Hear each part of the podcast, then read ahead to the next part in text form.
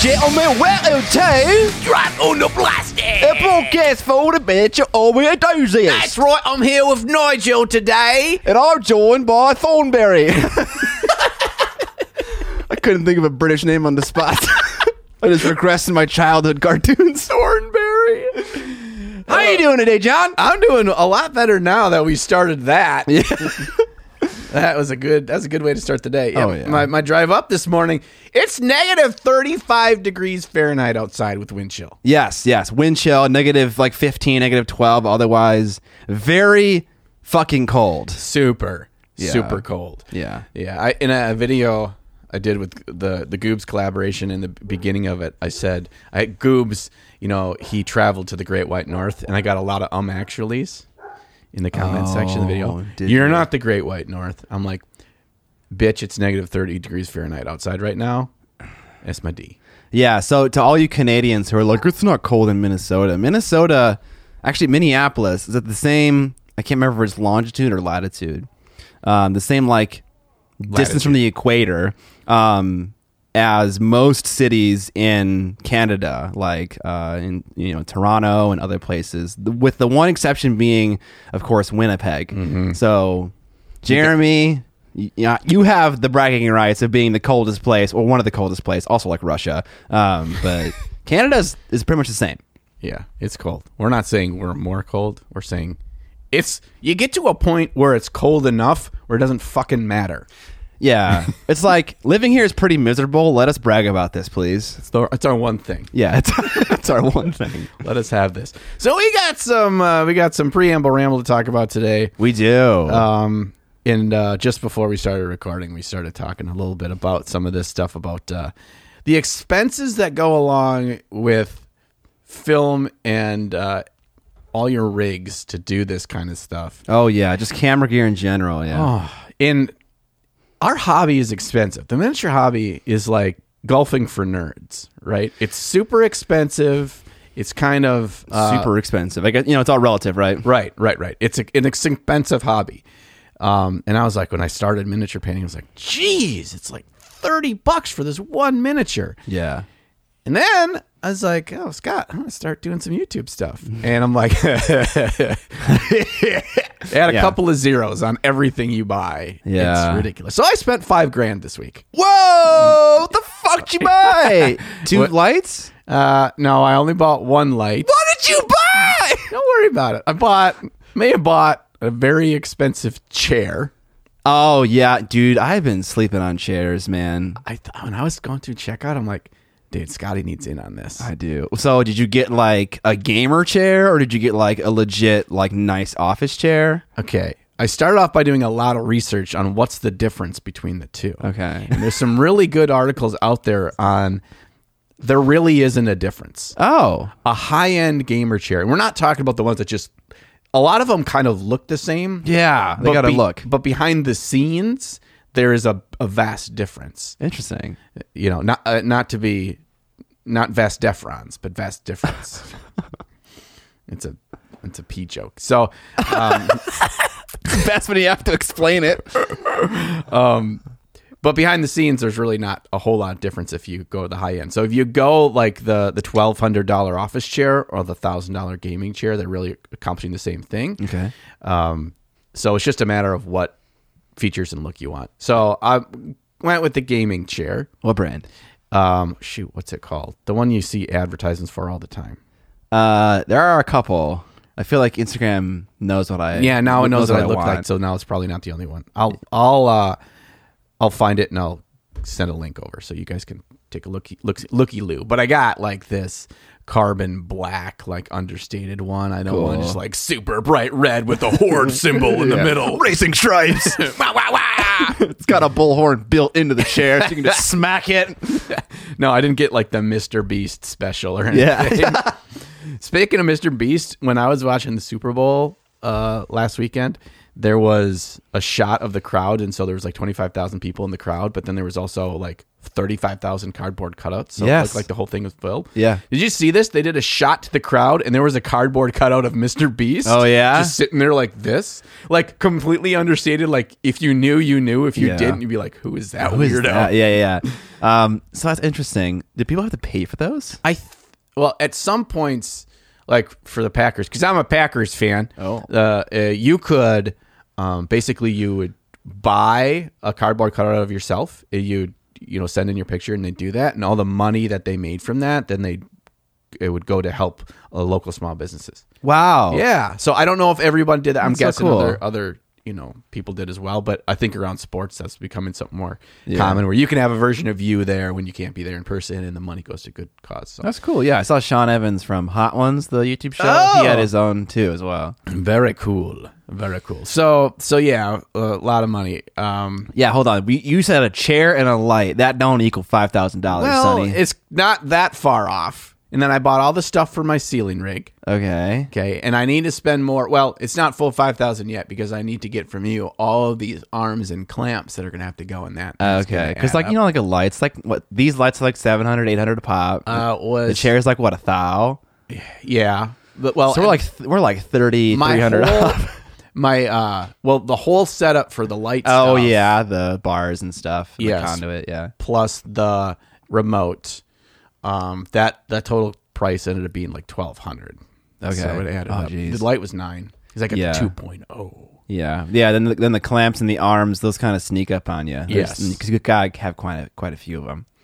Yep. All yep. right. So I got a couple other things in the cart too of, of some audio stuff, um, some extra fill lights that are going to go up as well, which were you know just a couple hundred, and Nice. um, it's it's all adding up. And oh, Oh, I'm gosh. getting a, a new table as well for, For the what? f- The, flip side of my uh, right behind my desk, so I can do a. I There's can do nothing a flip. behind your desk. I know there will be. So you oh, so you have like a like a little you have like a little channel like so you can sit in between them. Okay. Yeah, so is that that- gonna be there to stay permanently?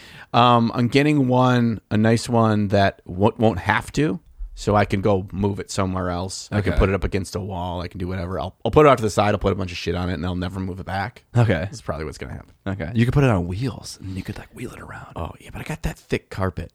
Yeah. I'm kind of okay. So I'm down in the basement, so the the thick carpet is really nice, but it's a pain in the ass for actually having anything that's on wheels. Like, I think for video it's the right choice. yeah, yeah, it, it does absorb. It does. does yeah. absorb some sound there. Yeah. so. Big time. So yeah, um, and some other undisclosed purchases that we'll have to unveil at a later date. Excellent. Ho, ho, ho. Yeah. Okay. I'm still about twenty grand behind you in total money spent. I so. don't know. Oh, I I, don't wanna- did earmark money for that camera too, Oh yeah. plus yeah. a lens. So Yeah. I, you know, that money's gonna get spent one way or the other. Yeah, I don't want to think about how much money I spent on camera equipment. Because like when I first started doing YouTube videos and I was still an engineer, like the money I made from YouTube was like disposable income. I like I needed it for no reason, and so I just spent all of it on camera gear endlessly. Yeah. I was like, man, I've always wanted a shoulder rig. I've always wanted a this, a that. I had no need for these things, but I bought them because I've always wanted them. Uh, I wanted them like a macro lens, and so yeah, um, that was that was that was a dark time.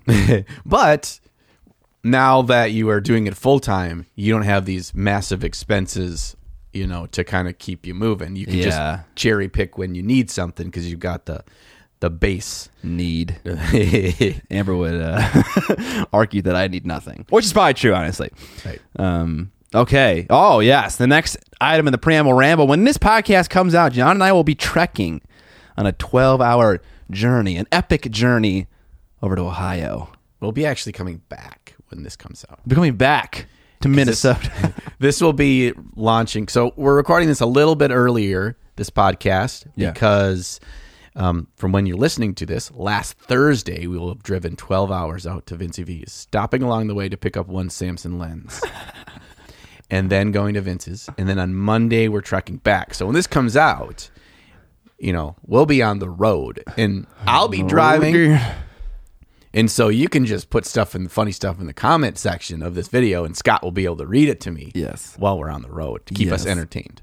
Um, I was going to say something.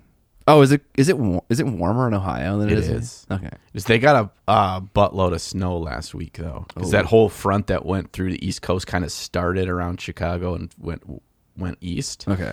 So they're gonna have snow, but it should be warmer.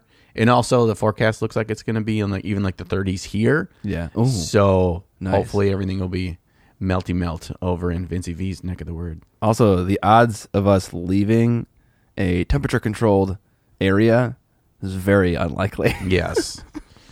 yeah, well, we ain't leaving the house. yeah, Vince says that everything is either going to be made by Kathy or ordered ordered in. We're not we're not going to look at the sun That sounds for, for four days. Dude, screw the sun, man. And one final thing on the preamble ramble, so I want to share with everybody. I want to share with everyone uh, an advertiser request I got for a channel. You know, you get some random people that send you out and say, "Hey, we want to do an ad spot," or "Hey, you know, we're, you know, can we work together?" That kind of thing. And I had one that I could not stop laughing. And uh, and I'm not sharing this to rip on it or that it's a bad product or or anything. It's called the Clip and Rip. That's right, you heard it. The Clip and Rip. And so, if anything, I'm giving the Clip and Clip and Rip free ad airtime right now. Yeah. he's not paying me anything Just because of the name. just because of the name. And I'm not saying I'm not gonna I'm not gonna do this ad spot, but if I do it, it's gonna be with my own creative liberties in mind of how I want to advertise for the old clip and rip. It is a paper towel holder. It's got a clamp on it. So you can just, man, I'm over here hobbying. I don't know what to do. I got to get some get some paper towels for my wet palette. Just clamp that thing on there and rip it.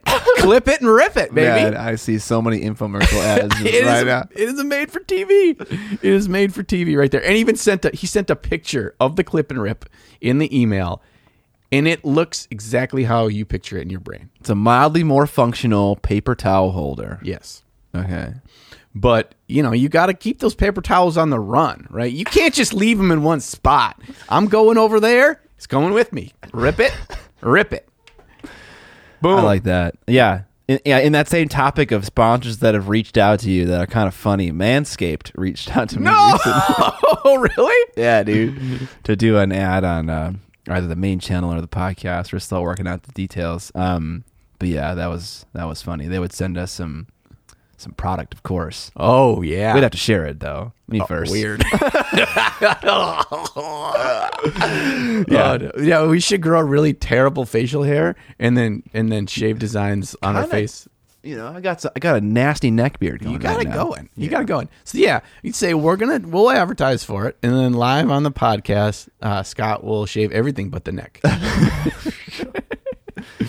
Oh, that looks so disgusting. yeah, I'm sure it's what it's what the people want. So All right, that's it. That's on from the preamble ramble. Johnny boy, what have you painted? I painted. Uh, so what's funny is from the recording of this podcast to the recording of our last episode, it's only been exactly one week. Yes, one week. Um, so it's going to be more since you guys hear it, obviously. But because we're doing the Vinci V Con, we're trying to organize all of our schedules to make sure we get this done. And I had a big task um, for a upcoming Kickstarter that I cannot give you much details on, other than it's coming in sometime in April, I think. When I can share, I will share. But I had to paint all the stuff for this Kickstarter miniatures, kind of miniatures war game, not a miniature board game, but a miniature war game, Okay. which in, which was twelve models, and so I am going to do a video on this later, but not for like two or three months. All twelve minis All twelve, well, in one video. in one video. Yeah, I'm just. I got an idea, man. It's gonna be a good one. I mean, yeah, I'm sure it's of gonna be clickbaity. I'm sure of it. It's gonna make you click it. I mean, just the fact you painted 12 miles in one video, like with all different schemes, that's clickbait enough. Yeah, that was that was the rough part. So I painted them in three days, which I gave myself four. My goal was to have them done last night. I had them done Wednesday night. Okay, overachiever. Yeah, uh, it went a little quicker than I thought.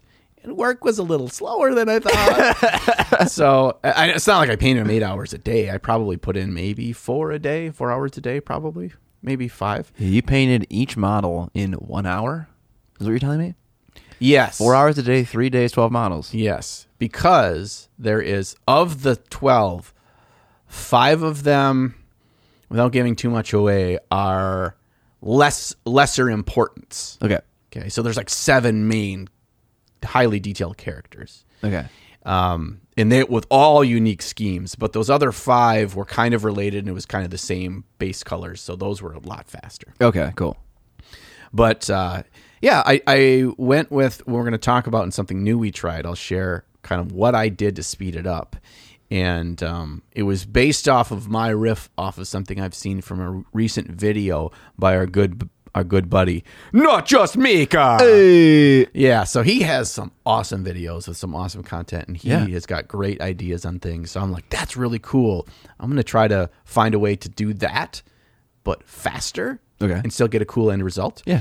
So, and I use contrast paints as well. Ooh, man, just the clickbait just keeps getting laid on. I know, yeah. Only the only thing I'm missing is the word Warhammer because it's not Warhammer. it's got everything else covered but the Warhammer. And then when you go to watch the video and you be like, "Hey, this isn't exactly what I recognized from the title. It's terrible." Thumbs down. That's how it works. That's what I'm gonna do when I first get to the video. Yeah, yeah, yeah, yeah. And usually they're like two minutes in. That's the thing that ticks me off. All right, all right. Let's sit down on the couch. Sit down on the couch for a it ticks me off when people say your video claimed a thing from the title and it didn't do a thing. It didn't do that thing. But it's about a story where, where you just got to travel with me for the full 15 minutes. Yeah. And it'll all come together. And you'll see that I, I like to, as we get towards the last like 30% of a video, kind of wrap everything up in a nice little package and Yeah. show how what I thought or what my my expectation was and what's changed and what I took away from it and do I feel that my initial uh, perception was wrong Yeah. and people will put these comments in when they've watched the video for four minutes or six minutes. And like, bro, you gotta go with me. Yeah. If you just went with me, you'd still be mad. but you know, at least I'd feel like you know, my average viewer number time would be up. I think in general, people asking questions that I answer in the video is something that annoys me. Yeah. So I, I respond very snarkily with the timestamp to the portion of the video that answers their question. oh wow, Um, with, with nothing else, just that. It's like, bro, come on, it's there. it's, there. You just got, you just got to be patient. It's there. It's tough. And you know what? You put a lot of hours into making a video, it feels bad when people are like, I mean, like, no, I thought this through. I wrote a script. I had this idea. It's there. It's in there. If you just fucking watch it. and you don't have to like it. You don't have to like me. I have no problem with the people that, that are like, um, I had one this week that was like, oh, I had to give it a thumbs down because of the quick cuts and the and the change in octave in the voice modulation Oh, because that was really annoying. And I'm like, okay, that's it. You don't have to like my humor.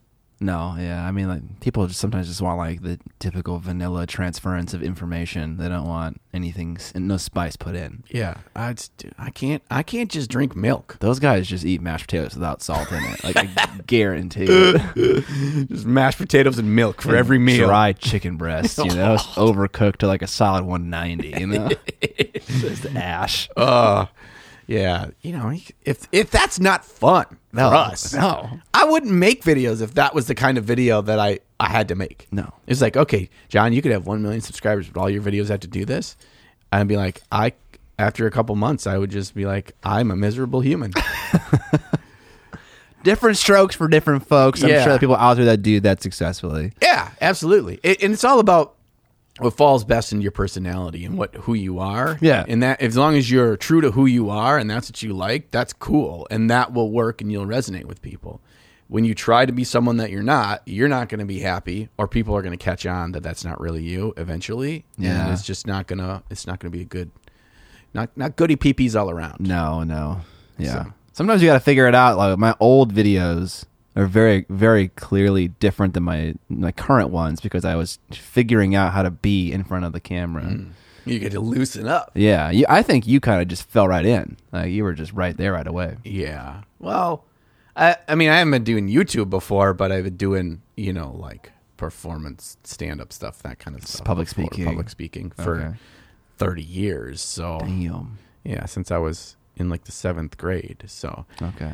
We talked we talked about this before, like Toastmasters and stuff like that. Yeah, dude, I was, dude, I was, I was a Toastmaster guy too. I did all that weird stuff, so, but I just like to do it, and so it was easy for me. I think also being, getting exposed to it and seeing your channel and being on a little bit on there gave me confidence, and then the podcast too. Just like, look, this is just us being us, Oh yeah. and it resonates with a dozen or so people. the Sprudes and Sprude. It's all twelve of you.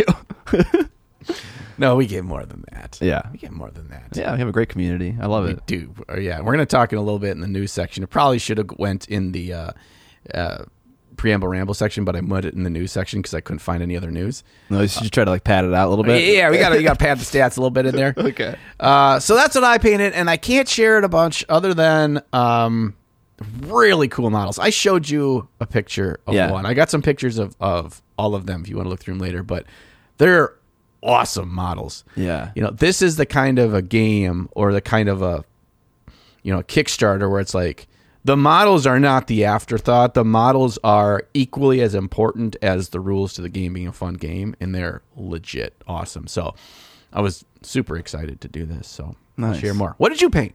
Um, I assembled. So yesterday, well, let's back up.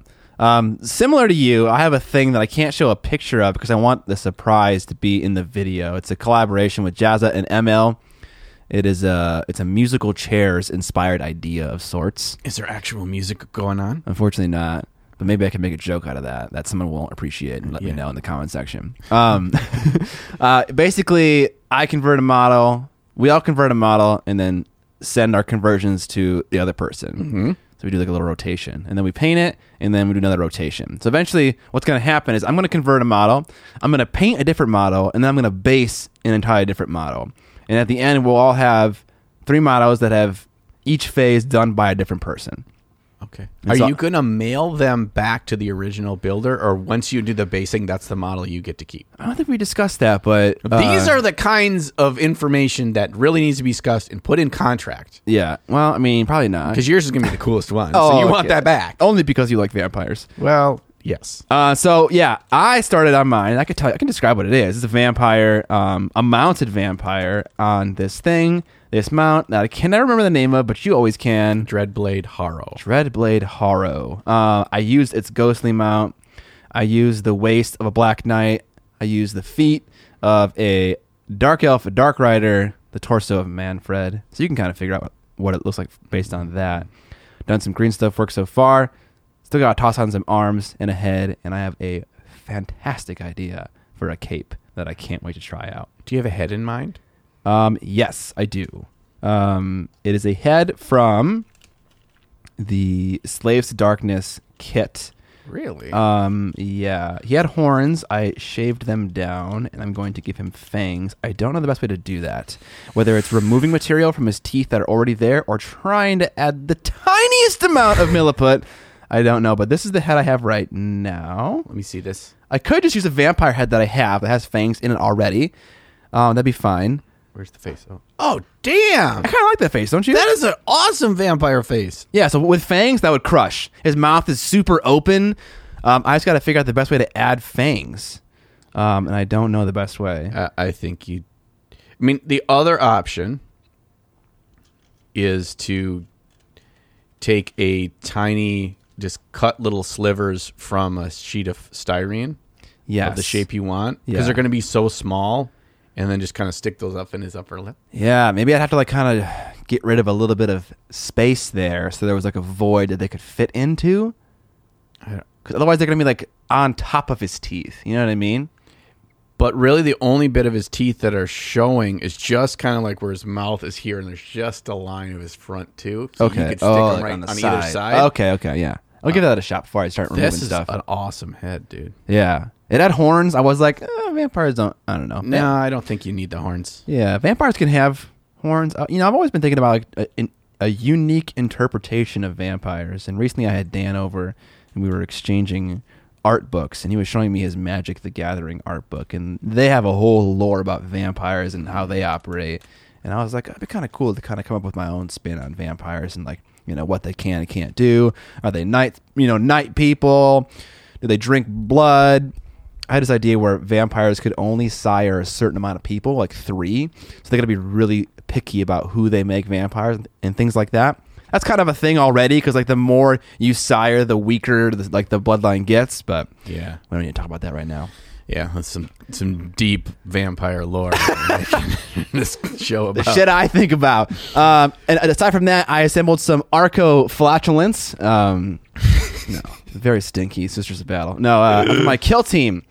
I didn't realize, but I made a very expensive kill team list, like d- dollar wise, because I have Sisters of Battle, I have Arco flagellants, and I have Sister Repentia. So I need to buy three boxes to have all the bits. My excuse was that eventually I hope to have a Sisters of the Battle army. You should uh, do that instead of Dark Eldar. Because you want to Dark Eldar? Oh, too late. You already invested in Night Lords.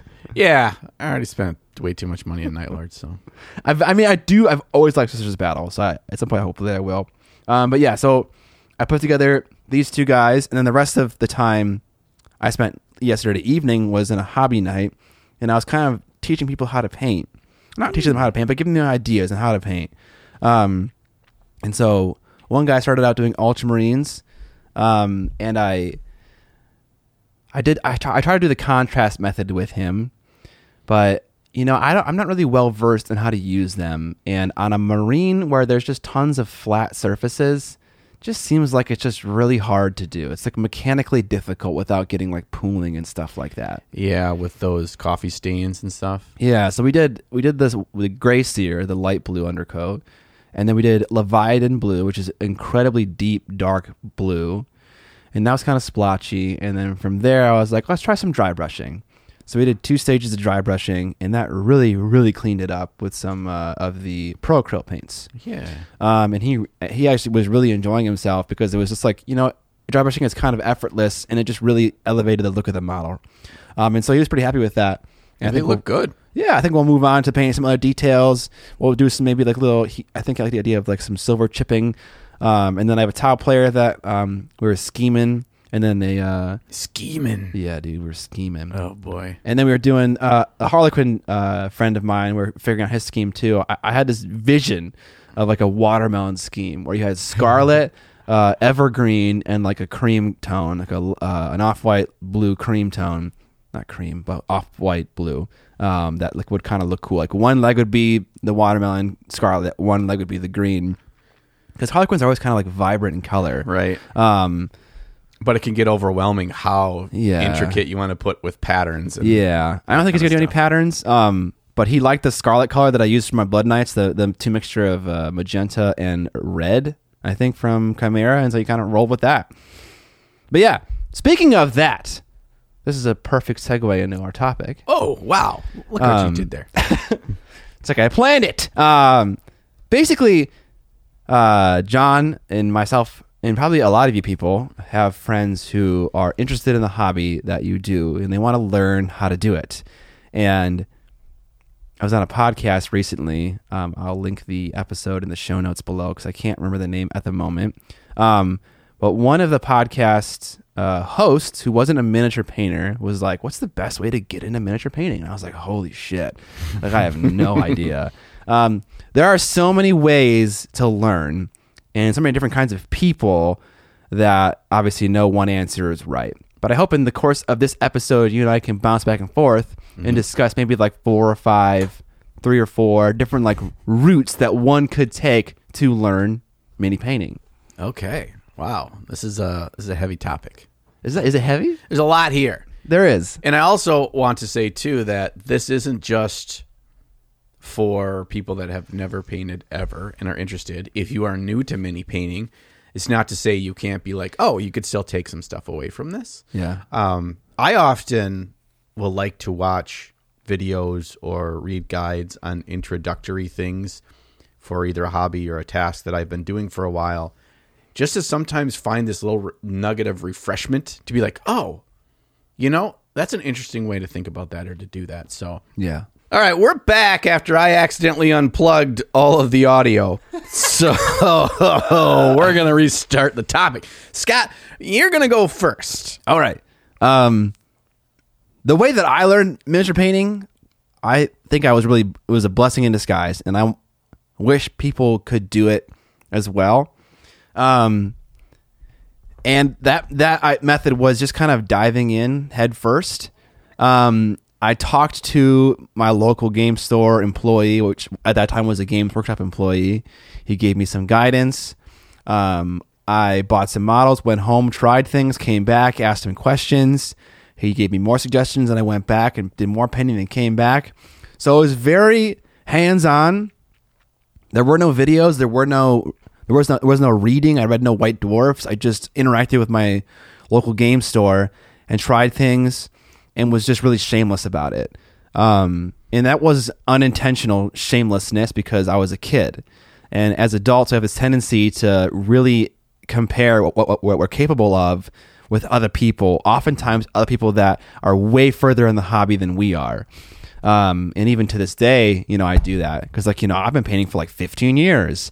Why can't I paint as good as this person who's been painting less than me? So it's like, you know, a lot of times people make those comparisons. So the first method that I did that I really liked is just really realizing that what you paint as a beginner is probably going to look bad compared to someone who's been painting for a while. And that's normal and that's totally fine. And that when you finish painting your first model, I got to say, like, despite you thinking it's going to look bad comparatively, you're still going to be proud of it.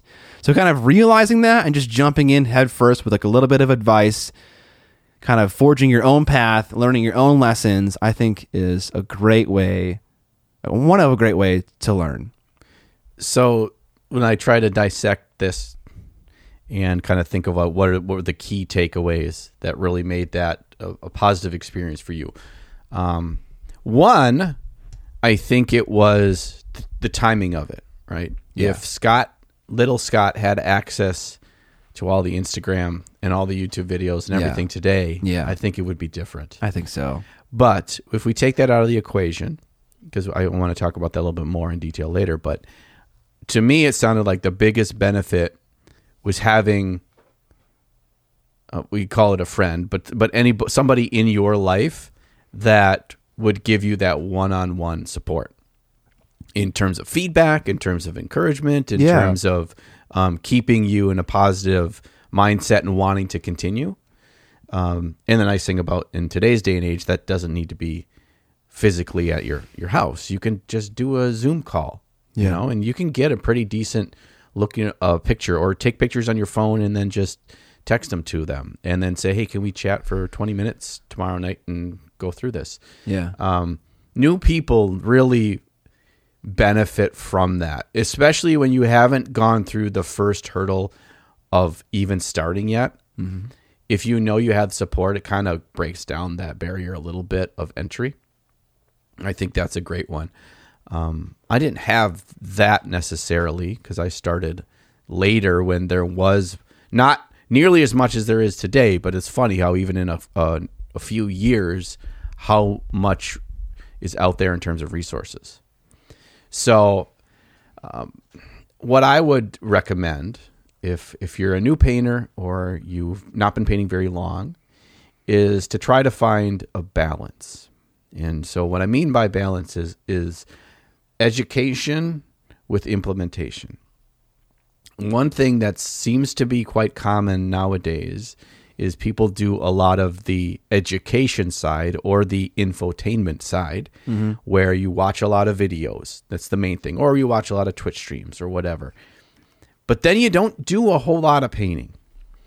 Um, I see that more and more. It's like, gosh, I see these people comment all over the place. These people are on uh, all the Twitch streams. I see them all the time, and then I see a comment of like, oh, yeah, I'm. I think I might start my second miniature soon. It's like, bro, you've been hanging out with all these people for months, and maybe that's what you want out of it is that community and Yeah, that community. engagement and that feeling of connection to something. But I would think that you would feel more engaged and get more out of those things if you just put paint on brush and did it. Um, because, like you said, there's so much out there. It's so easy to feel overwhelmed that you're not going to be that good. You're not going to be good enough. Yours is going to look like garbage or whatever. And regardless of the time frame, if this was 1995 or 2025, that's going to be a reality. And you need to understand that. I don't don't mean this in a negative way. It's not uh, just you. It's really all of us. Yeah. In our painting journey. I mean, probably some of the best painters in the world still feel that, and that's what drives them. So use that as a drive in a positive way to say, it's going to get better. It's not going to look great right away. But if I don't start and put in the time to do it, it's just not going to get better. And I'm going to sit here feeling worse about myself six months from now when I haven't gotten any better and my stuff isn't painted anymore either. Okay, so to summarize, uh, your idea was a mixture of education and implementation, which is you watch a thing, you then go and try and you experiment. Yep. Okay. Yep. Cool. I think that's a really a big one. Yeah. Now, how Because about there's too much out there now. It's like back in back in your day, you just if you wanted to do stuff related to the hobby, you you you had to do the hobby. Like, Yeah. you couldn't just go and spend like suck suck up all those hours, feeling like you were getting better by watching other people do it. yeah? And if you could, you your journey might have been different. Who knows what percentage that would have been? But I think that um, watch just enough, read just enough, absorb just enough to get moving, Yeah. to feel like I'm not screwing this whole thing up. Yeah. The question being is how much is just enough, or like what is the just amount of just right amount of content. So that's a little confusing um, for someone who Yeah. might not know. Um, okay. Yes, I like that. Um, I remember to kind of backpedal a little bit. I remember uh, basing my models when I was little with big rocks, looked terrible, uh, and PVA glue, and they glued down. But I noticed they were like flaking off, and they didn't look like the box art. You know how like dirt, like oftentimes is like one unified looking thing, mm-hmm. and mine was like once I primed my dirt, it was like it looked like a bunch of individual rocks. And I was like, how do you make it like one individual thing? And, and how do I make it stop falling off? and he was like, apply another layer of PVA glue on top of it. And I was like, holy shit. and so I did that and I was like, ah, it solved my problems. um, All the world's problems are solved. I was, that was so good. That was a great experience. All it took was Elmer's glue, exactly. or Um, the or the Citadel brand Elmer's glue. Oh, Eight yeah, that's what I bought. I, absolutely. Um, so the next thing I want to discuss is should you start painting models with like base coat washing layering uh like kind of like a I don't want to call it like a simple approach because like layering can get really complicated really quickly if you like think about it.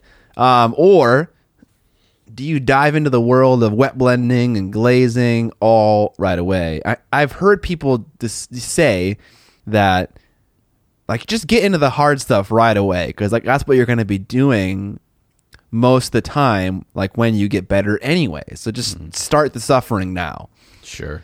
um, and I'm curious. I have an opinion. I'm curious what your opinion is. I guess my because that that's what that's how I started. Yeah. so I can I can see it from that angle. What I say is approach it in the way that will get you painting. If it excites you to be like, "Oh my gosh, look at this video this crazy thing they did in just so little time and how much better it looks than somebody else that just did a base coat and then a wash."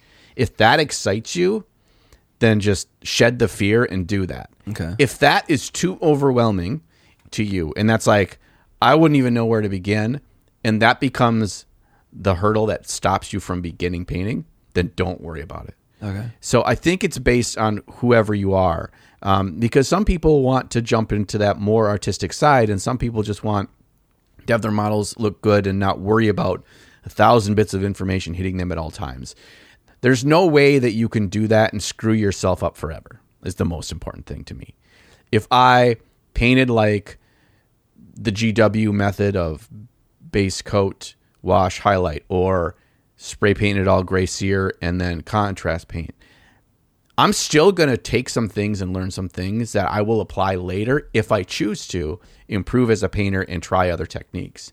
Because it, at the end of the day, it's still paint on brush and brush on model.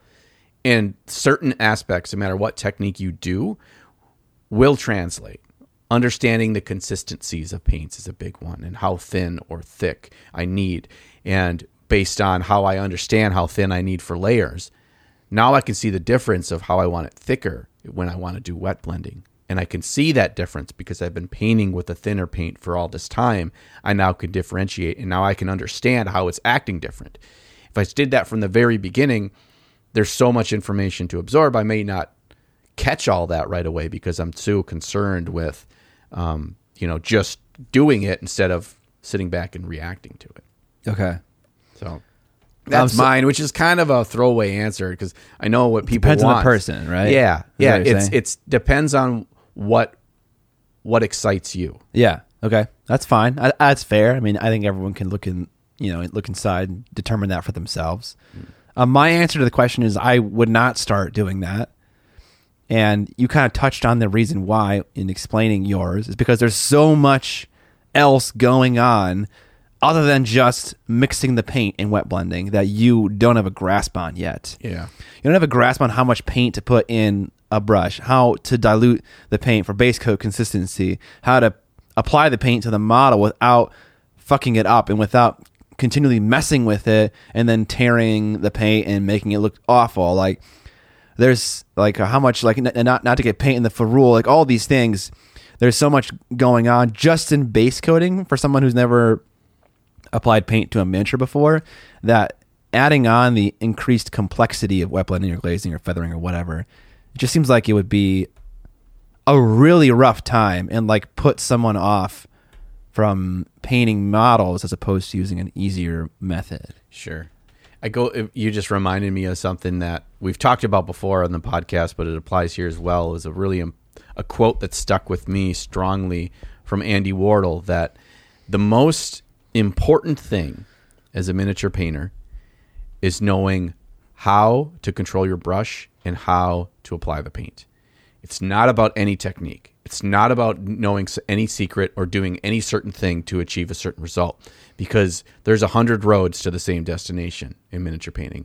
But if you can just put the paint where you want it and have the paint act like the way you want it when you apply it, that will take you wherever you go. And so er, inundating yourself with all these other techniques instead of just I'm just not going to worry about all that stuff. I'm just going to need to know how thin or thick I should have the paint. How much do I put on the brush? How do I prepare the model? How do I hold it in the right way? How do I get myself right so I can get those fine lines? How can I make sure that I have a smooth coat? Make sure that I don't have any dry spots. Make sure that I it, it's fully opaque where I want it to be. All those kinds of things that that will stick with you forever. And that's something from the very first model you paint, you'll be working towards without even worrying about it. It's hmm. just something, if you're not focused on doing this technique correctly, you can just focus on making sure the paint is going where I want it and it's acting the way I want it to act. i feel like andy wardle's quote couldn't you apply that also to like wet blending like the most important thing is you just need to know how to apply paint uh, i mean just applying paint at its simplest description is just wet blending or any or anything really right Right. Yeah, I, I think that having a at least a baseline knowledge of in my head, I want this to happen. And then when I apply the paint with the brush, that result happens. I think that base baseline knowledge will then make any of those other things much easier because if I don't really when I'm new, I don't know exactly what's going to happen once I put my my brush on here and mix it around. Yeah. I don't really know. So if I'm if I don't know and I'm trying a, a di- more difficult technique or even something like non-metallic metal or whatever, if I don't know what I want it to look like, how could I possibly make it look that way? okay So I think getting your your basics down, your fundamentals down of controlling the brush and having the the final product look like in your brain you wanted it to look is is what's going to help you succeed more at those other techniques. Okay. Yeah, I agree. Um, okay, so now another topic that I hear a lot of beginners um, who are understandably uninformed ask is like, what should I be painting? Uh, like when someone's like, I want to get into busts, uh, which is not that's not a beginner. Like a, a beginner doesn't normally start by, with painting busts. They totally can. There's no reason why they can't. Um, but normally someone who's kind of a little bit further along in their painting journey will ask that question. It's like, what bust should I paint? It's like, which one looks cool to you? Yeah. Um, so this is a, a very common answer about like what should you paint, and I think obviously the answer we're going to say is whatever's cool to you. But I think I want to investigate why the question is even being asked in the first place. Hmm. And my theory is, is because people are looking at this the hobby of miniature painting almost like grinding a hero in WoW from 1 to 60. Oh, It's wow. like at 60 the fun starts. 1 through 60 no fun, all work. So what's the most effective and fastest way to get me from 1 to 60? Is it having what's the what's the mini painting equivalent of having a high-level dude run me through an instance I shouldn't be in so I can get max experience, you know? and it's like you are thinking about this wrong, right. right? That's that's a great analogy. Yeah, I just thought of it right now. That's That's, crazy. Why are they wrong, John? That you need to put yourself in the shoes of the player that every time they get a character to 60, they roll a new character. because the journey was the fun part. Yeah. If you don't enjoy the journey, it would be like you could only level your character to 60 in WoW if you could only get one level a week. because if you if you just power through it, there is no powering through it because powering No. through it in miniature painting means that level 60 means that you're really really good at all this stuff. Well, you you can't inundate that. You can't force that to happen. You can't put a microchip in your brain and then suddenly you know it. Yeah. Um, you have to you have to do it over time. The good thing is it's already a hobby that requires patience.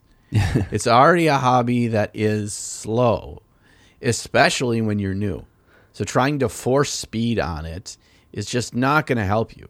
Speed in learning a thing, in speed in actually completing a model will come with time, and that time is because you put in the reps to do it. So, um, I I think that that's absolutely applicable. And a lot of times in life, and this is no knock on anybody, we want to get to the the good part. We want to get Yeah. to the part the end game. yeah.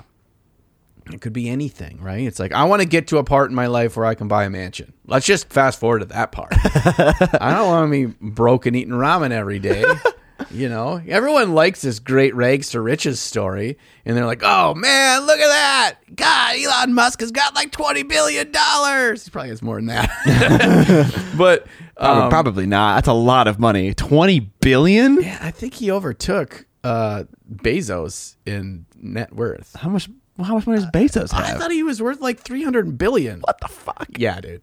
And So- this motherfucker is cutting my commission wages on Amazon affiliates. Yeah. Oh, well, not anymore. He stepped down as CEO. Oh, okay. okay. So I'll get it back then, right? Sure, sure, sure. Yeah, sure. yeah, yeah, yeah, yeah. We're just going to keep cutting that percentage down. Right. Different story. Different story. Uh, um, they want that rags to riches story. They want that slumdog millionaire story, right? You know, where it, it, yeah, it's all great and all at the end, but you know what? He had to jump down into the into the poop pit. You remember that scene? Yeah. He had to jump in the poop pit. You gotta jump in some poop pits, people. Well, I don't know about that. I don't. So okay, yeah. I think in a lot of ways in life, I love how you answer the question in a way that I didn't anticipate you to answer it, um, which is totally fine.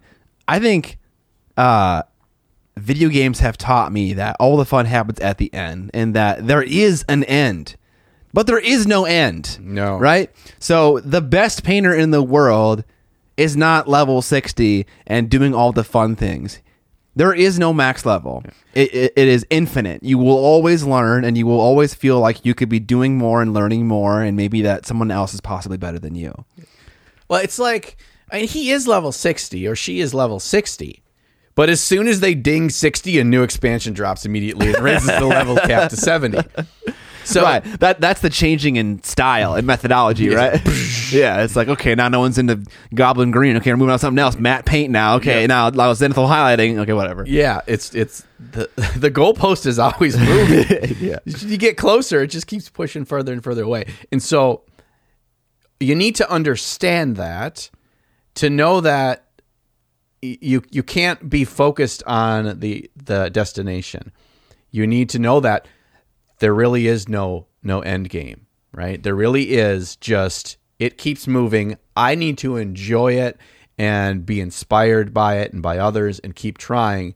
Because if I just do this for the end game, I will burn out and quit. Yes. Because I will realize that at some point you will realize that doesn't exist. Yeah, like this is the this is the hobby. Welcome to it. If you don't like it, it's not for you, or you're doing it wrong.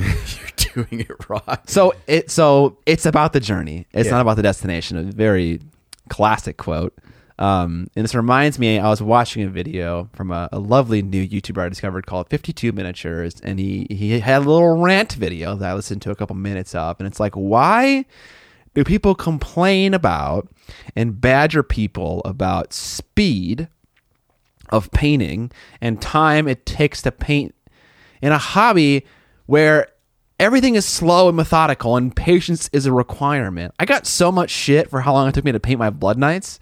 I mean, obviously it's all in good fun. Um, but like it that represents a very real thing about the hobby. People are trying to like really push the gas pedal and really get through the process, but it's just like slow down, calm down. This is about being slow and methodical and enjoying the process, not necessarily the end result. And that is a problem that I've had to teach myself because I've always told myself that I love the end result of a model. So I'm trying to mm-hmm. get there as fast as I can and I'm suffering in the meantime. But I'm really coming around to the idea that like I just need to like get in the zone and just like enjoy applying paint on a miniature. So maybe that's par- partially my fault. Let's bring this back to World of Warcraft. Okay. I, I, yes, I agree.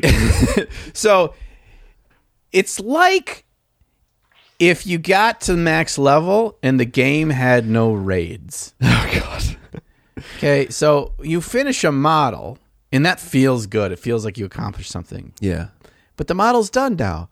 I can't go on a raid with this model and get more new elite gear. It's done. So whether it took me a week or a year to get to that level 60, it still is put it on the shelf and I'm done with it.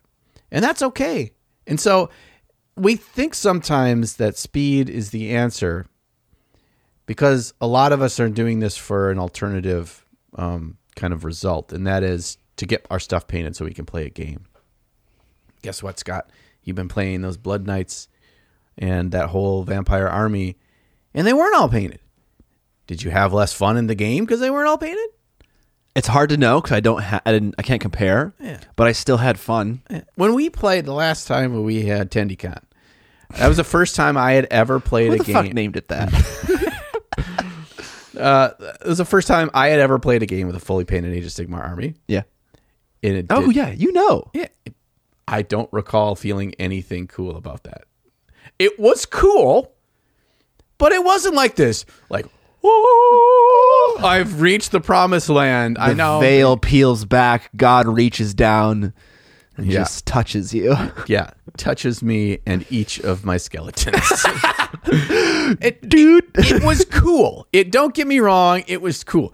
The only moment it was super cool was when we had all our armies on the table and everything was painted except for a couple of Scotty things. Yeah. But really, you stood six feet back and you're like, that's a cool looking table right there, boys. Yeah. And then as soon as the dice started rolling, I'm like, fuck this. We need to win. I don't give a shit. I will eat I will eat my painted model. That means we can win today.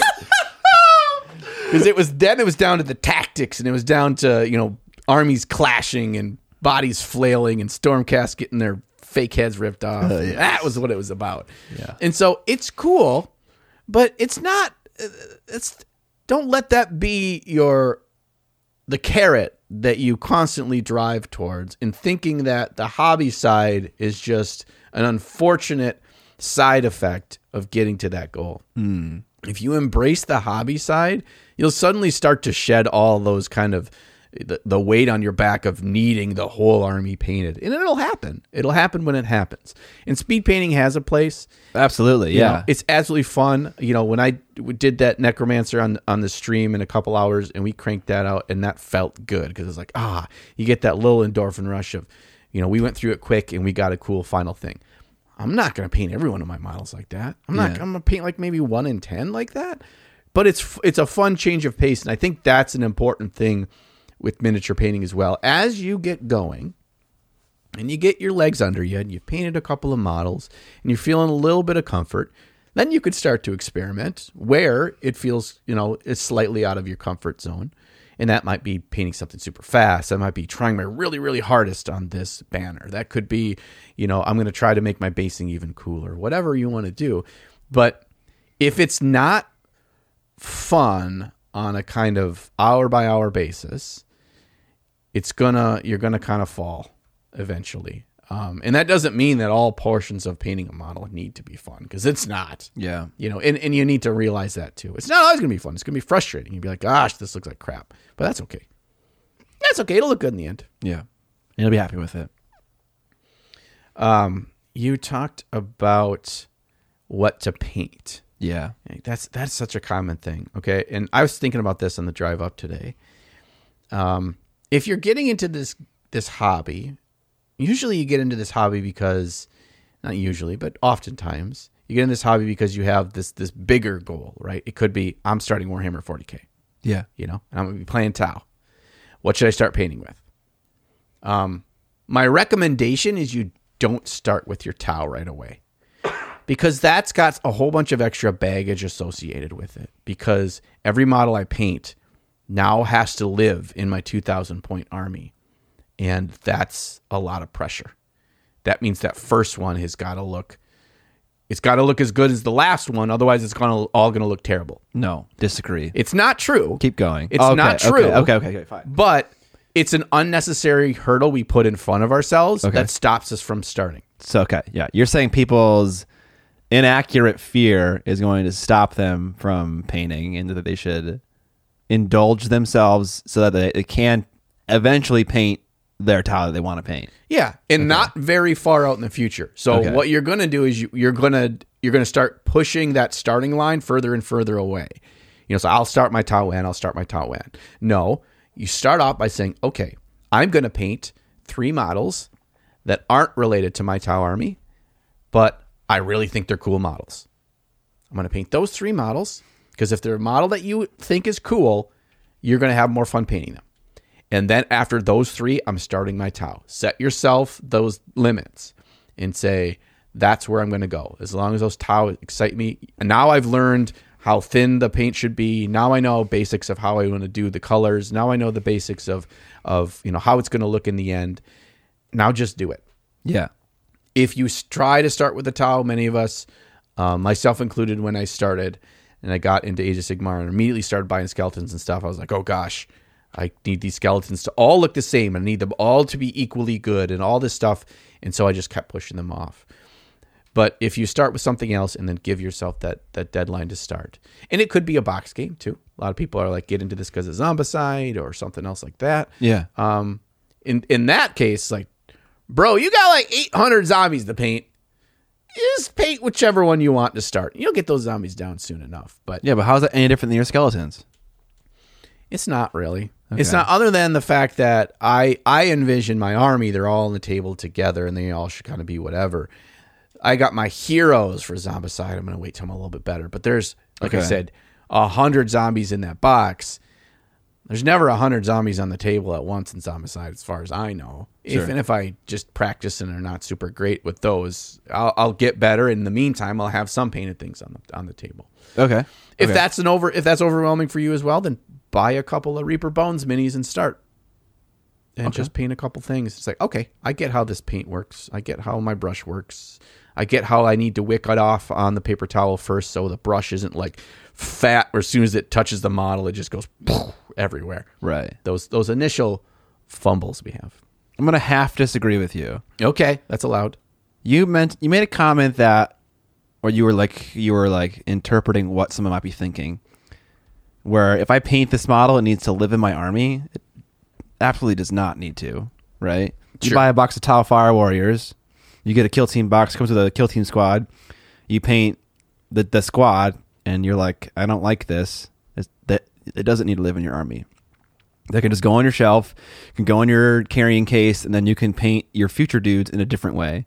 Um, I did. I've done this thing where I've like tried to develop a paint scheme for an army by painting three models consecutively, and then modifying the the, the scheme each time to develop a final scheme for an entire army. And that's been very rewarding for me.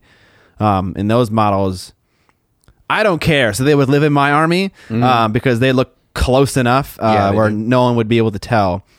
Um, so yeah, so I don't think if you paint a model and you're not satisfied with it, it doesn't need to stay in your army. Um, it can be repainted. Um, if you want to strip it, you can do that. You don't need to do that. Um, but also, what you mentioned that I agree with is that fear. I don't think it's necessarily true. Um, I think if you were to paint some Tau Fire Warriors because you were excited about painting Tau and they didn't look that great, um, you'd still be happy with them in an army at the end. And, Yeah. And the thing is that as you paint, you improve constantly, and so it's almost impossible to have an army that is identical in in skill because you're always getting better the more you paint. Especially when you paint like a character like really well, it's like you learn so much that you almost wish you could go back and repaint it. But I mean, I never do that. I always just like apply what I learned to the next character that I painted. Right. Um, so yeah, I think if you if you have that fear where it's like I want everyone to look the same, it's a fallacious fear because like it's impossible to to be consistent in quality unless you are intentionally painting worse than you are capable of. Um, and I don't mean for the sake of speed. I mean for the sake of maintaining consistency. It's just not something people do. Yeah, that's a that's a good point. That they're it's if you're worried that they're all going to look different, guess what? No matter what you do, they're all going to look different. Yeah. Um, the, expect the, the exception to that is what I did my paint my army in a weekend video. Mm-hmm. I purposely set out my exact steps, and Yeah. none of those steps were set up for skill to be involved in. Sure. does that make any sense? Um, it's like we, yeah. we all base they all get base coated, they all get dry brushed, they all get washed, they all get whatever. Like if you do it in a very short period of time and you make a make it systematic, yeah. Then it's achievable. I tell you what, No decisions. I did not have any fun doing that. that was not fun. That was the only fun part of that was at the very end that I had an army painted. That felt cool. Really? But I mean, that's just boring to me. And some people, if it's about getting a cool looking army done, it doesn't have to be fun for them. But for most of us, I mean, you're probably listening to this podcast because you care about the painting side in some regard. And even if it's 80% ha- 80% gaming, 20% painting, that's 20%. You still want it to look cool and and you're going to get better. You're not going to get better as a painter if you follow what I did in that video. It's just boom boom boom boom. Boom, yep. boom, boom, boom. Yeah, you'll plateau, I think. Right? Yeah. You'll learn something and then you'll be like, this is what I'm going to do forever. And then, you know, it just happens. Which isn't to say like learning what you did in that video is a bad thing. no it's it, it has its place but it, its place is not really to get you much better as a painter Okay. Its its place is to show you how steps work when done in an assembly line method that will get you where you where you want to go. Um, and then obviously doing your test model first to make sure I know what my steps are and I know what the final look's going to be. But that model, doing the test model, was fun because I wasn't following steps. I was like, this is what I think will be cool. This is what I think will be efficient to have an impact and not a lot of steps to do it. Yeah, you're So- doing like your R and D like in the beginning. Yeah, that was fun. And then seeing how replicating that R&D at the end worked was very satisfying as well. So, Okay, so to reiterate, um, John acknowledges the fact that beginners are terrified of the idea of having an inconsistent looking army, however untrue that fear may be. And he says to deal with that, um, consider painting a different models that maybe won't end up in your army. Um, or sorry, uh, maybe from a different faction. Even I painted I painted Queek Head Taker one time, and I hate Skaven, but I love that model because it was just fun. And so, in doing that, you can kind of, you know, you can kind of cut your teeth on like different models, and then you can go and paint uh, the other dudes and have have more success. And in my opinion, I think um, just diving right into the Tau uh, also works, and just acknowledging the fact that you're still going to like the end result when they're all together in an army, despite it looking a little bit worse. Um, and just kind of going for it. I don't think there's one answer that's wrong. no, I don't I don't think there is. I think one thing I wanted to really quick mention is that when you talked about just paint that box of fire warriors, um, there is an aspect to this hobby that gets us the more the the sooner we are in our journey. So the closer we are to the beginning of our journey, and at some point, it fades in some regard, and that is the price. So if it cost me fifty dollars Oh yeah. for that box of Fire Warriors, and I'm brand new, the weight of screwing them up is heavier because it's like that's fifty bucks, and I'm going to screw them all up and whatever. And eventually, a year from now or two years from now, it's like. Yeah, buy a couple boxes, whatever. And- Yeah. And, even if, and, and, and even if money is still, you know, it's like I only have so many hobby dollars. I want to make sure that I stretch them. Um, it's a, it's, it is so hard if you put a little bit of of effort in, it's so hard to run out of models to paint, even on a very limited budget.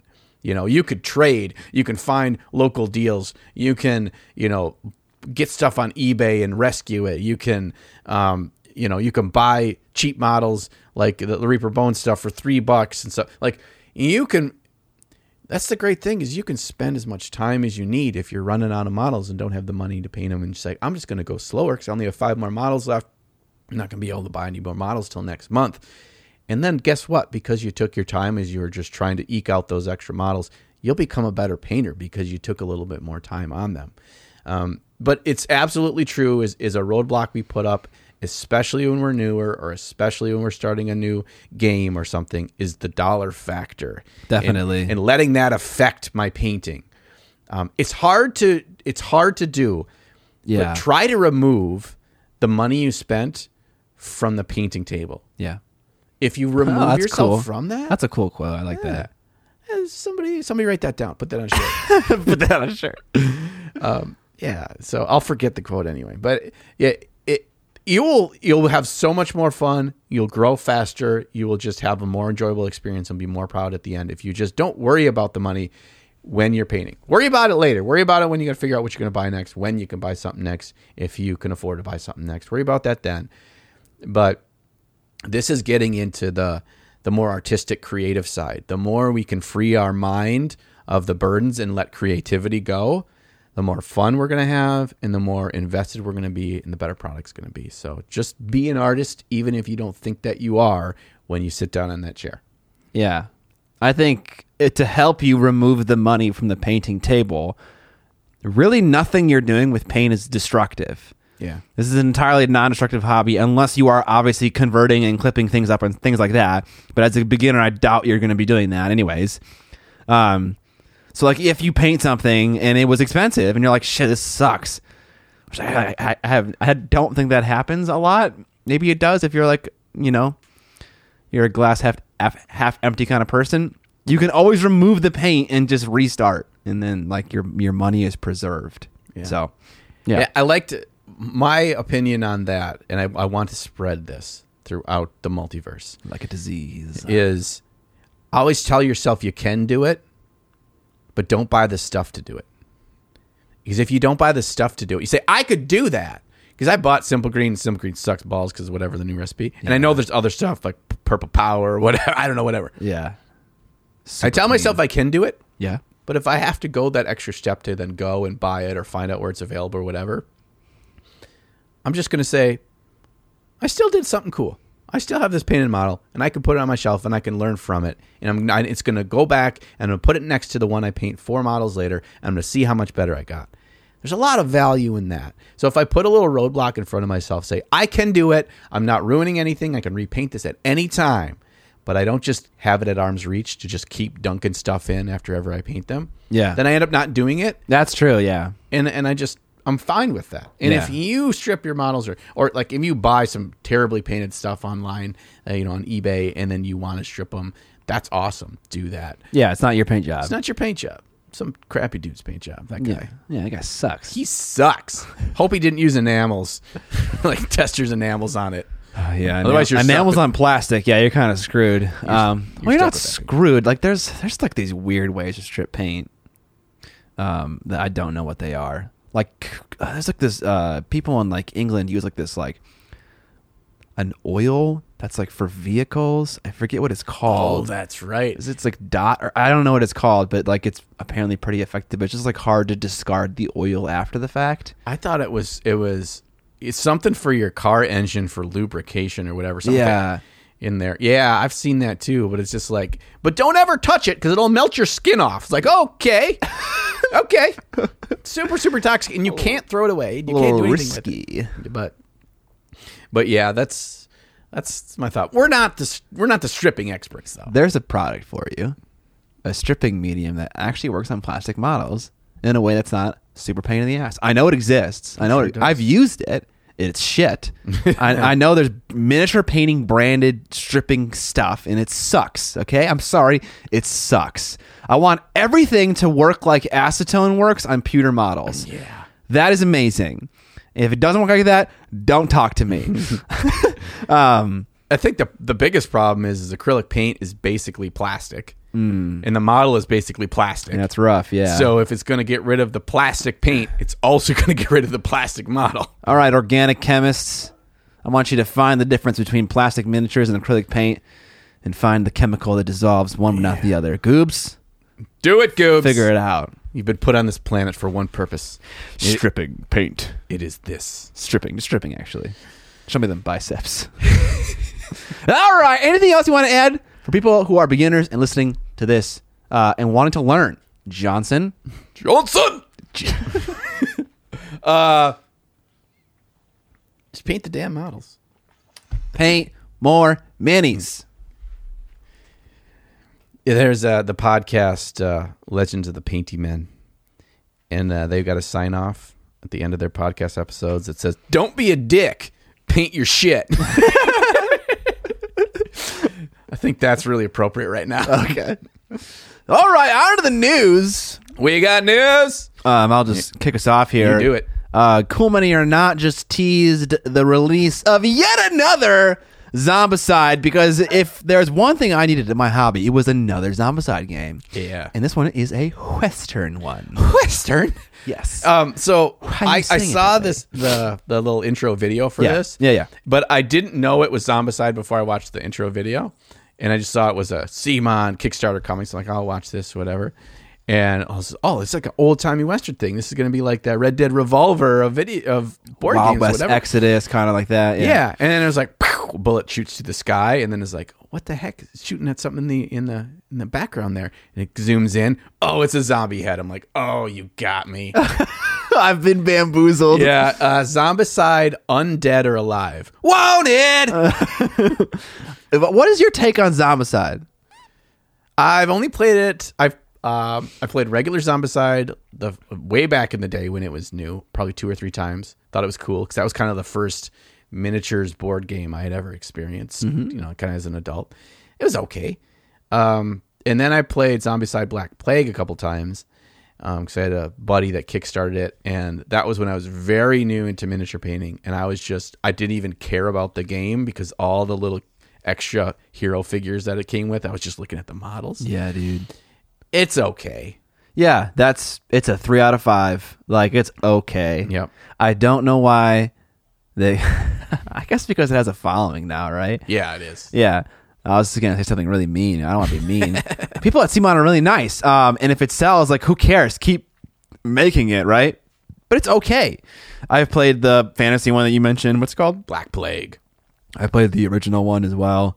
Um, and yeah, it's like a dungeon crawly, get gear, have fun. I don't know. It's nothing to Survive. yeah survive. They keep spawning, coming Yeah. at you. I guess I probably should play it more to have a really concrete opinion on it. But yeah, it's not like like Blood Rage, for instance, is another CMON game that I really like, and it's I think it's way better than Zombicide um, in terms of like mechanics and stuff like that. And the model quality is the same because it's the same company. Um, but yeah, for I guess Zombicide was the first one probably. Yeah, I think it was their their first big hit, if I recall. Yeah. the first Zombicide, and notably, their more recent games are more complex, and the actual game systems are a little bit more involved. Mm-hmm. Um, I think it's made to be a more beer and pretzels. There's some cool stuff, and oh my gosh, we found the fire axe. you Yeah, know, and yeah, yeah, like, you know and so it's it's meant to have just enough com- complexity to make it feel cool but it's to me it just kind of got boring after a while because you end up doing the same thing over and over Yeah, exactly. Yep. Um, That's my same same opinion. yes so that's that's a bit of newsy news another bit of newsy news is we've got another reveal from the warhammer quest which is an elf Not just any elf, John. she is a Kurnothi exile Her name is something ridiculous with a Q. I can't, Quilos or something. I don't know. Quifa. It's way too many consonants, whatever it is. Um, it's a wood elf. But no, notably, yes, Vince noted that it was she was called a Kurnothi, and she is missing something. Missing She's missing. her family. Oh, Hooves. bring us together today. Uh, she's got no hooves. She's in a satyr. She's a normal person. She's got antlers. I don't know if they're like, like in her head or like they're like a crown or like something. They're, they're they're in her head. They're in her head. I don't there's a, mind. there's it. a picture we can see back behind her Oh, yeah? head too, and there's, there's no There's like, no band. no band. Okay, I don't mind it. It's a sick model. She's got the classic fadeaway jumper, holding the bow, po- like like uh, posture. I like it. I'm into it. Don't some of the what elves have horns, or is it just the the dude, like the leader dude? Uh, oh, you mean of the Kurnothi? Not Kurnothi, the actual wood elves. Actual what else? So some what else have horns, yeah, but they're not coming out of their heads. They're on the Orion, helmets. Oh, yeah, Orion. Orion has horns coming out of his head, but he has like the hooves and stuff. oh, Um, but the other elves have like crowns and and yeah, like yeah, it's like animals that they've killed and they've made like you know tchotchkes out of. I couldn't think of a better word. So yeah, she is Kurnothi, and in the story, it said that, or like her family or village, or whatever, was all massacred, and so that's why she's an ex, she's an exile, and she's going to seek revenge on those that caused those deaths. So she is Kurnothi, Kurnothi. Um, I just want her to take her take her boots off, and you see that there's actually hooves on them. Yeah, Hey, there can be hooves on all of them, as long as you just put boots on, so you can't tell. there you go. She doesn't have the backward knees that like horses yeah, and deer have. So that's Yeah, a big that's a big thing. Yeah. But she's very cool and I'm sure a million people sent you that picture as well. I did. Uh, they did. I mean, um, yes, there. She's an exile. She couldn't defend her home from undead, so her and her whole tribe had to move somewhere else. She's from Ghyran, the realm of life. Perfect. Mm-hmm. What that implies, though, that there is a tribe that presumably looks like her, um, that still exists somewhere, but they just moved somewhere else because they couldn't defend their homeland. But she was a little bit more salty, and she was like, "Fuck this shit! I'm gonna kill me some undead." Anyways, like I said in my Instagram story, it's the year of Scott. yeah. We got vampires and what else, baby? So much money is going to be spent. Dude, someone at GW is like vying for me. I just feel it. Yeah. Well, like a year ago when all this conversation started, they're like, "All right, we need to get this in the timeline of what we're going to release. we need to make this guy happy now. in 18 months, we will make him happy." So yeah, that felt really good to see that. I'm excited about that. Definitely, if I wasn't buying that thing before, which I a thousand percent was, I am definitely buying it now. Um, it's it's got a wood elf in it and fucking vampires. Like, come on, bro, it's built for me. And those sweet skeleton guards. Skeletons, yeah, those skeletons are sick. Yeah, witch hunter is sick. Uh, it's all it's, it's it's all coming up. Fucking Millhouse.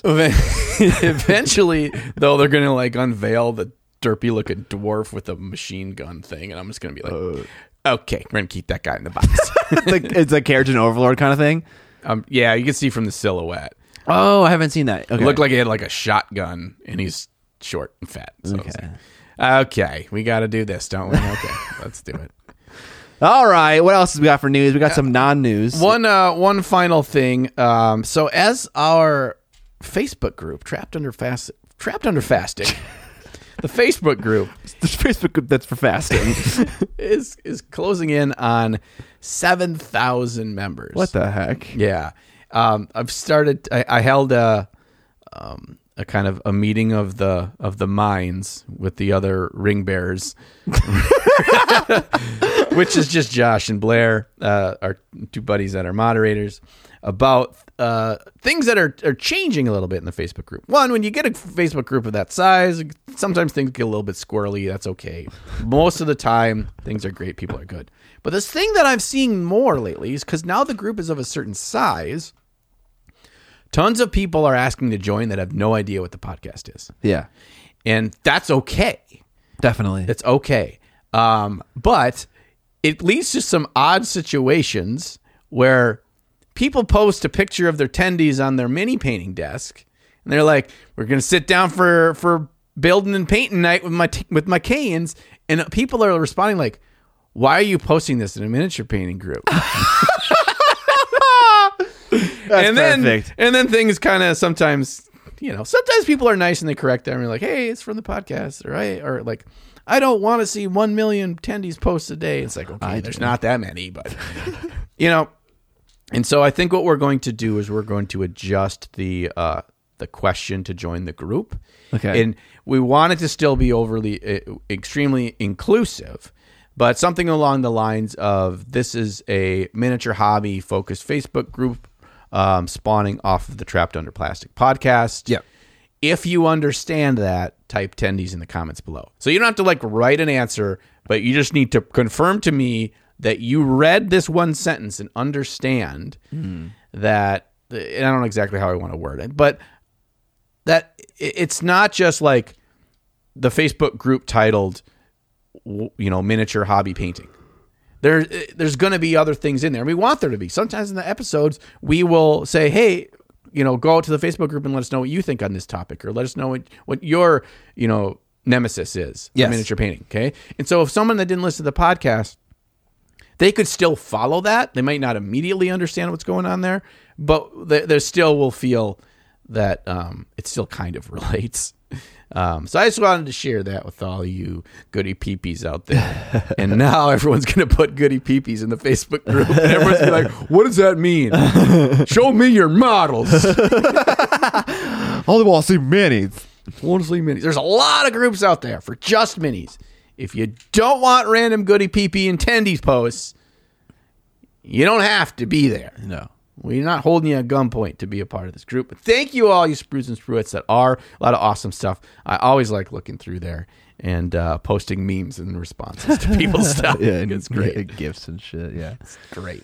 Okay, that's all of we got for the newsy news. All right, welcome to the end of the podcast. Ah! Thank you for listening. We're back to the end of the podcast.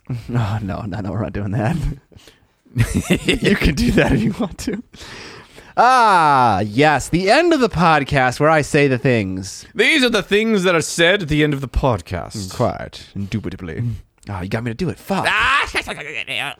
so, if you're liking the podcast, There are many ways you can support the podcast, and they are as follows. Uh, you can watch it. congratulations, you did it. Step one. Check. Uh, you could consider watching it with ads enabled. There are Google Chrome extensions that enable you to to watch uh, the YouTube channel of your choice with ads on. We play three ads a video, and that helps us out. Uh, you can uh, tell your nerd friends about us um, and about our podcast and how amazing and great it is, and how it's five out of five. Five out of five. Easy. Uh, or also, you can support us on Patreon, where we have a bunch of fun things like an extended episode of the podcast where we chat about things like uh, the favorite mini that we've seen from someone else in the in the mini painting community. I said that so poorly. Um, we talk about new things that we've tried and experimented with in the hobby, and also we give feedback to one of our patrons. So obviously, as a patron, you can submit models for us to give feedback for live on an episode, and you can also submit topics for us to discuss in an episode. This episode was brought to you by Scott's Brain, The brain of Scott. which is probably why it's a dangerous episode. Yeah, very dangerous. um, otherwise, you can give us a review on iTunes or uh, Spotify or wherever you listen to podcasts. Um, if you like the podcast, if you like it, if you don't like it, fuck off. Uh, no, just kidding. I'm just, I'm just kidding. Uh, how else can they support us? Uh, you can buy a shirty shirt. Merch. Yeah, we're not wearing any today, but trust us, they do exist. You can find that all linked below in the show notes. Anything else, John? My brain is not working. Thank you all once again, all you goody peepees. and until the next episode, we will catch you on the Flippity flop.